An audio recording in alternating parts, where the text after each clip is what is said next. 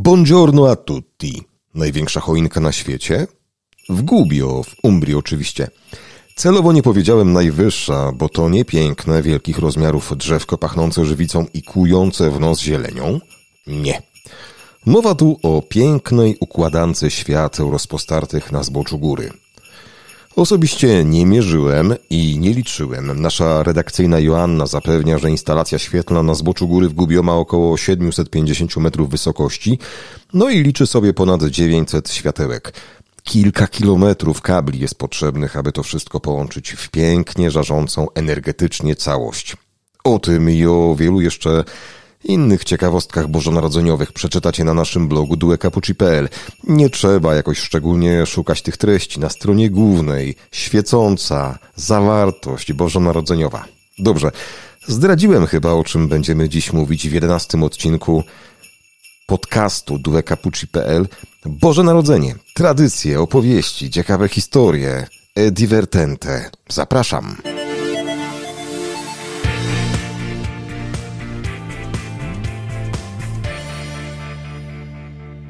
Rozpocząłem od spektakularnego obrazu choinki w Gubio, jednak nie o Umbrii dziś będziemy mówić. Zawitamy dziś na chwilę do wiecznego miasta, Rzym. I dla odmiany przeniesiemy się też do kampanii, a dokładnie do Neapolu. Będziemy rozmawiać z dwiema wspaniałymi osobami, które znają te miasta jak mało kto. Porozmawiamy z Mają Krajnowską, polską licencjonowaną przewodniczką po Rzymie i Watykanie – Porozmawiamy także z przewodniczką po podziemnym Neapolu, wiedzącą o tym niezwykłym mieście niemal wszystko, Ewą Górecką. Zapraszam.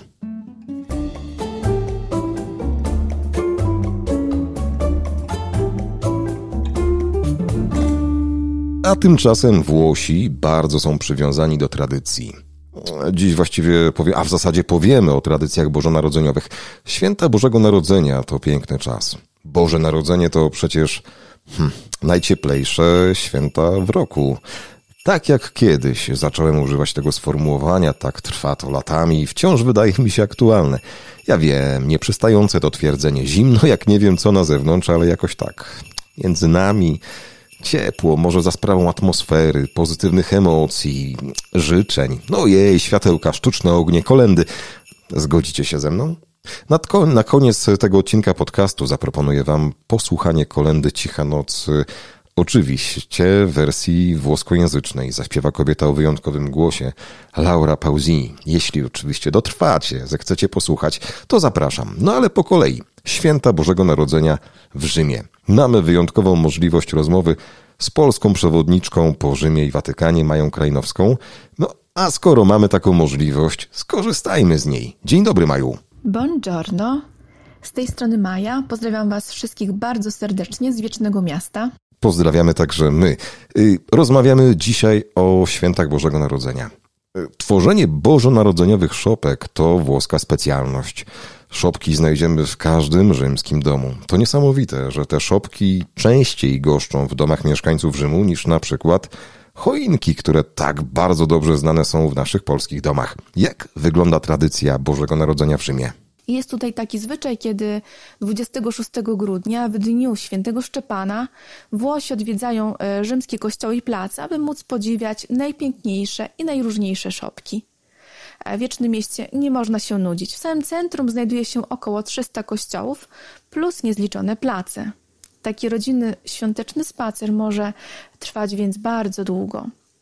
Ale jest jedna bardzo szczególna szopka w Rzymie, prawdopodobnie najbardziej oryginalna ze wszystkich i była to ulubiona szopka naszego papieża, świętego Jana Pawła II. Mówi się o niej po włosku Presepe dei Neturbini, czyli szopka śmieciarzy. Jo.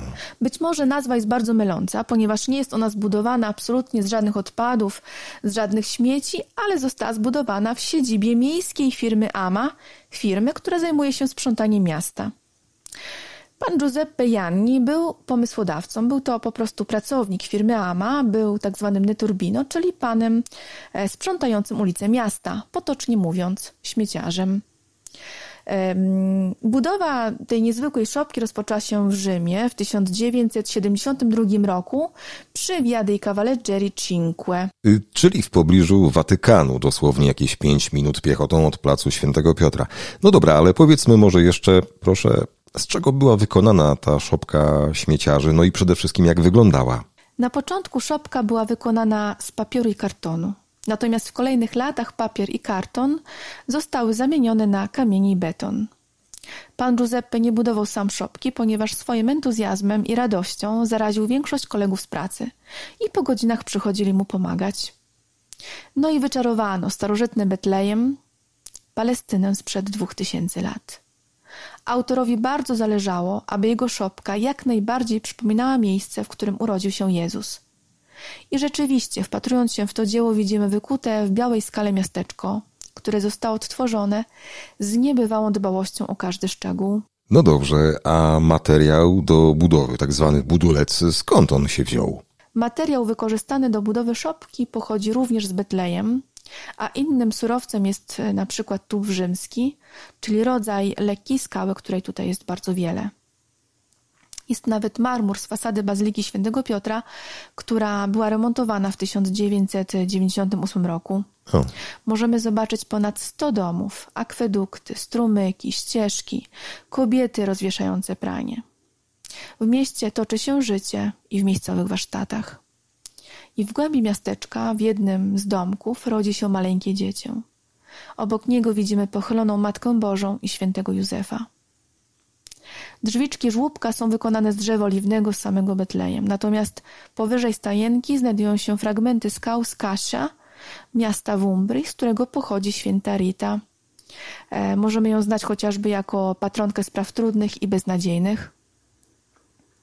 Sława szopki rozeszła się po całym mieście, do tego stopnia, że sam papież Paweł VI w 1974 roku przyszedł osobiście ją zobaczyć. Potem odwiedzał szopkę regularnie, co roku, Jan Paweł II. A kiedy był już na tyle chory, że nie mógł sam przychodzić, to Giuseppe Janni odwiedzał papieża, niosąc mu fragmenty szopki. Zresztą na ścianach sali możemy zobaczyć wiele zdjęć ze wszystkich spotkań z papieżami. Benedykt XVI kontynuował tę piękną tradycję i powiedział nawet kiedyś, kontemplując szopkę, że jest ona tak piękna i wydaje się tak prawdziwa, że czuje się, jakby naprawdę był w Betlejem. No, Giuseppe nie mógł otrzymać piękniejszego komplementu od samego papieża. Pan Giuseppe nigdy nie zorganizował żadnej kasy, żadnych biletów. Dobrze, Każdy chyba. zawsze mógł gratis podziwiać to miejsce. Nie chciał pieniędzy od ludzi odwiedzających szopkę. Prosił ich tylko o modlitwę i pokój oraz o kamienie z ich miejsca zamieszkania. I dziś jest tam ponad dwa tysiące kamieni z całego świata wmurowanych grotem. Nie brakuje oczywiście również kamieni z Polski. Szopka jest otwarta przez cały rok przy Via dei Cavalieri 5. Jest to siedziba AMA, wchodzi się przez podwórze. 5 minut od placu Świętego Piotra. No, taki kamyk y, wypadł ci z dłoni. Mm, Maju, jak powiedziałaś, il Presepet dei Turbini. Niesamowita historia rzymskiej szopki autorstwa pana Giuseppe Jani, warta zobaczenia w Rzymie. No dobra, ale idźmy dalej. Kolejna historia, tym razem związana z Bazyliką Matki Boskiej Większej, czyli Santa Maria Maggiore. Jest to chyba największy rzymski kościół znajdujący się na szczycie jednego z siedmiu wzgórz Rzymu, a dokładnie na Esquilinie. To tam, w upalną noc 4 na 5 sierpnia w 352 roku spadł śnieg. W miejscu, gdzie stał się cud, zakreślono terytorium pod pierwszy kościół, który po zbudowaniu został oczywiście poświęcony Matce Bożej Śnieżnej. Z czasem kościół podniesiono do rangi bazyliki i dziś jest znany przede wszystkim jako Bazylika Matki Bożej Większej. Znany jest również jako Bazylika Liberiańska od imienia papieża Liberiusza, dzięki któremu została zbudowana ale najmniej znanym tytułem jest Bazylika di Santa Maria Presepe, czyli Bazylika Matki Bożej przy żłóbku. No, wiele tych nazw. Y, Bazylika Matki Boskiej przy żłóbku, a, a ta nazwa skąd się wzięła? Wydaje się, że sam tytuł nie jest tu przypadkowy. Otóż w krypcie pod prezbiterium znajdują się likwie żłóbka pańskiego, w którym urodził się Jezus, znany jako Sacra Culla, czyli święta kołyska. Już papież Sykstus III zbudował w 432 roku w pierwszym kościele Matki Bożej grotę Narodzenia, podobną do tej, którą możemy dziś kontemplować w Betlejem. Według tradycji to święta Helena, matka cesarza Konstantyna, odnalazła kilka deseczek w miejscu, w którym Maryja złożyła swoje nowonarodzone dzieciątko.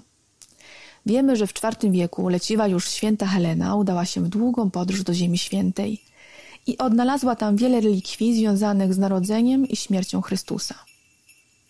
O świętej Helenie mówi się zresztą, że była to jedna z pierwszych archeologów na świecie, ponieważ to właśnie ona już w starożytności zleciła pierwsze wykopaliska archeologiczne oraz przeprowadziła badania odnalezionych przedmiotów. Oczywiście na poziomie, jaki w tamtych czasach był możliwy. Większość z nich jest oparta o wiarę, co nie zmienia faktu, że dziś czcimy je jako pamiątki i relikwie chrześcijańskie. Znajdują się one i w Ziemi Świętej, i w kilku rzymskich kościołach. Jedną z nich są fragmenty żłóbka. Jest to dla dokładności pięć deszczułek z drzewa klonowego. Relikwie są zamknięte w srebrno-kryształowej urnie z figurką dzieciątka. Kiedy w VII wieku papieżem został Teodor I, pochodzący z Ziemi Świętej, ówczesny patriarcha Jerozolimy, święty Sofroniusz, przekazał je papieżowi. W tamtych czasach w Jerozolimie nie było bezpiecznie i relikwie zostały wiezione do Rzymu e, z nadzieją, że kiedyś tam wrócą, jak czasy się spokoją. I tak oto w 642 roku przyjechały do Rzymu, a od 650 znajdują się w bazylice Santa Maria Maggiore. Oh. Ostatnie badania naukowe z 2007 roku potwierdzają, że drzewo, które jest uważane za relikwię żłóbka, to kawałki drzewa klonowego pochodzącego z Palestyny i jest ono rzeczywiście datowane na pierwszy wiek naszej ery. Są to cztery deseczki 70-centymetrowe i jedna 80-centymetrowa. Przy okazji renowacji odnaleziono również tak zwane panniculum, czyli maleńki kawałeczek tkaniny wielkości dłoni, który uważa się za część pieluszki czy rodzaj kocyka, którym był owinięty Jezus w grocie w Betlejem. Relikwie żłóbka przez cały rok znajdują się pod ołtarzem głównym w miejscu, do którego schodzi się schodami od nawy głównej. Natomiast raz w roku są one uroczyście wystawiane w ołtarzu głównym w noc wigilijną podczas pasterki. Ciekawostką jest również to, że w 2019 roku papież Franciszek część relikwii Santa Maria Maggiore podarował chrześcijanom Ziemi Świętej. I dziś wróciły one na swoje właściwe miejsce. Można modlić się przy nich również w grocie Narodzenia w Betlejem. Oczywiście oprócz badań naukowych, które potwierdzają historyczność relikwii, nie możemy być pewni, że kawałki drewna, które znajdują się w Bazylice Matki Bożej Większej i w grocie w Betlejem, to autentyczny żłobek Pana Jezusa, a relikwie są dla wierzących duchowym zaproszeniem do kontemplacji tajemnicy narodzin, śmierci i zmartwychwstania Chrystusa. To prawda. Polscy pielgrzymi, którzy przybywają do Rzymu, schodzą do relikwii żłóbka i śpiewają tam kolendy. Śpiewają je bez względu na to, jaka jest pora roku. Do dziś pamiętam, kiedy weszłam do bazyliki e, Santa Maria Maggiore pewnego popołudnia w maju i usłyszałam słodką melodię kolendy Cicha Noc. Nie było nikogo widać, ponieważ pielgrzymi byli e, pod ołtarzem głównym. E, było tylko słychać dźwięki cicho płynące gdzieś tam w oddali kolendy. Nigdy natomiast nie usłyszałam kolendy w wykonaniu pielgrzymów innych narodowości. Polacy lubią tę tradycję, a ja lubię jak śpiewają tam kolendy od razu robi się dobrze człowiekowi na sercu. A nie mówiłem, Boże Narodzenie najcieplejsze święta w roku. Bazylika Matki Boskiej przy Żłóbku. Bardzo ciekawa historia. Mm, szczerze przyznam, że gdy tylko jestem w Rzymie, a bywam często, zawsze przechodząc przez plac, gdzie dumnie pręży się kościół Santa Maria Maggiore, nic nie wiedziałem o tym żłóbku. 24 grudnia, w dzień Wigilii Bożego Narodzenia, relikwie są upubliczniane. Kto zatem jest w tym czasie w Rzymie, niech kroki swoje pokieruje ku światu tej tradycji. Jeśli nie w tym roku, to w kolejnym, może i bądź kolejnym, kościół pod wezwaniem e, Santa Maria Maggiore. Maja Krajnowska, bardzo dziękuję. Mógłbym, Maju, godzinami słuchać Twych opowieści, tak jak za pierwszym razem, gdy udało nam się spotkać, a było to w lipcu 2021 roku. Do tej pory tak naprawdę pamiętam słowa i obrazy. Bardzo Ci dziękuję, no i wszystkiego dobrego, wszystkiego najlepszego na święta i do usłyszenia. Życzę Państwu pięknych świąt Bożego Narodzenia, pełnych miłości, szczęścia i bliskości kochanych osób. Powiedziane, przekazane dalej, z wzajemnością raz jeszcze.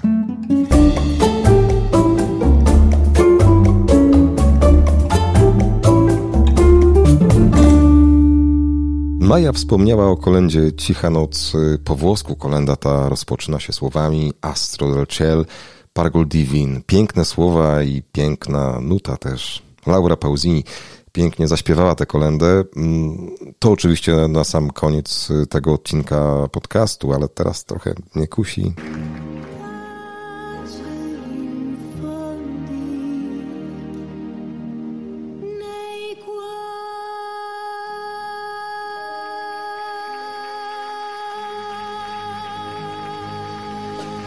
Ale tu jest piękny klimat y, Bożego Narodzenia. Święta Bożego Narodzenia za pasem najcieplejsze święta w roku. I kto się nie zgodzi z tym określeniem?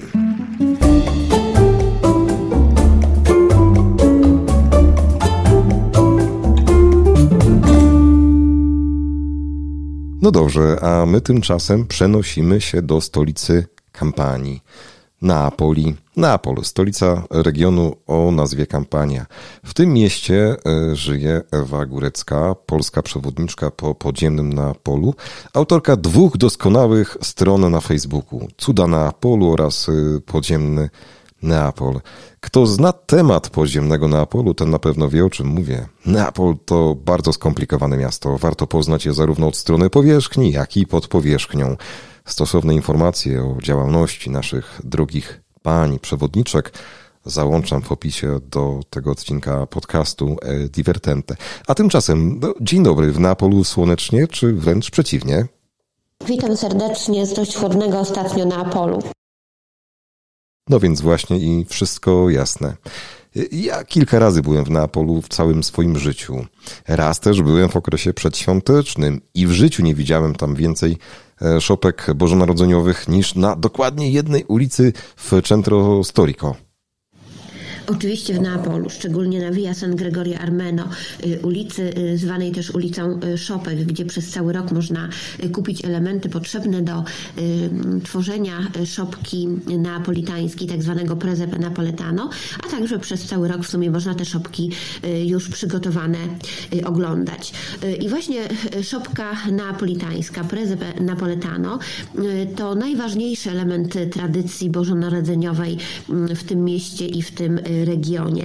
Jeśli chodzi o to prezepę, ono właściwie bardzo różni się od naszej szopki bożonarodzeniowej. Nasza szopka przedstawia mm, głównie stajenkę betlejemską, gdzie znajdujemy świętą rodzinę z narodzonym Jezusem oraz postaci, które zgodnie z Nowym Testamentem przybyły złożyć pokłon Jezusowi, czyli mamy pastuszków, mamy trzech króli, mamy aniołów i zwierzęta.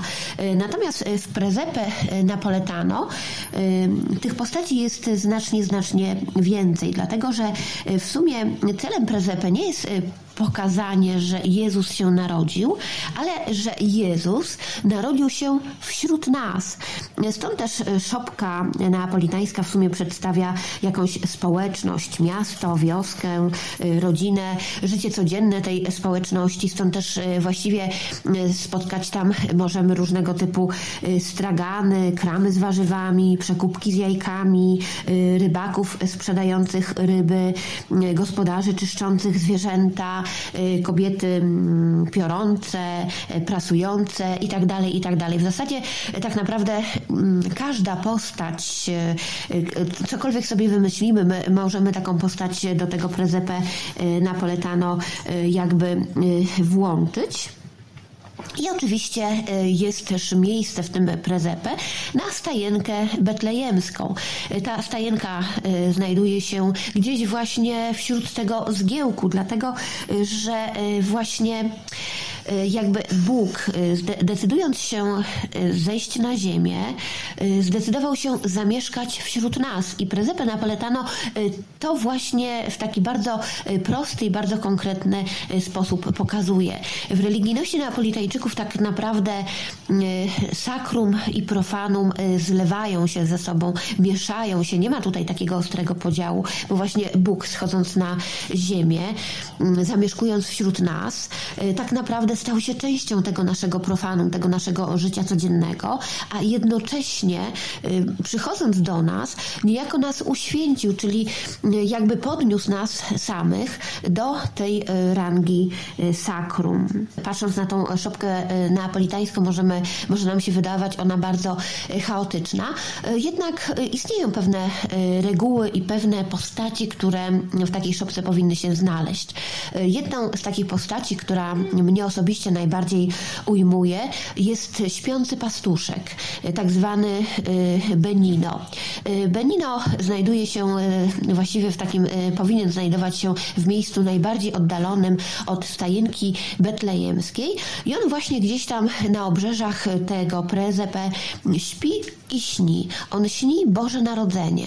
I teraz ta postać jest w sumie bardzo ważna.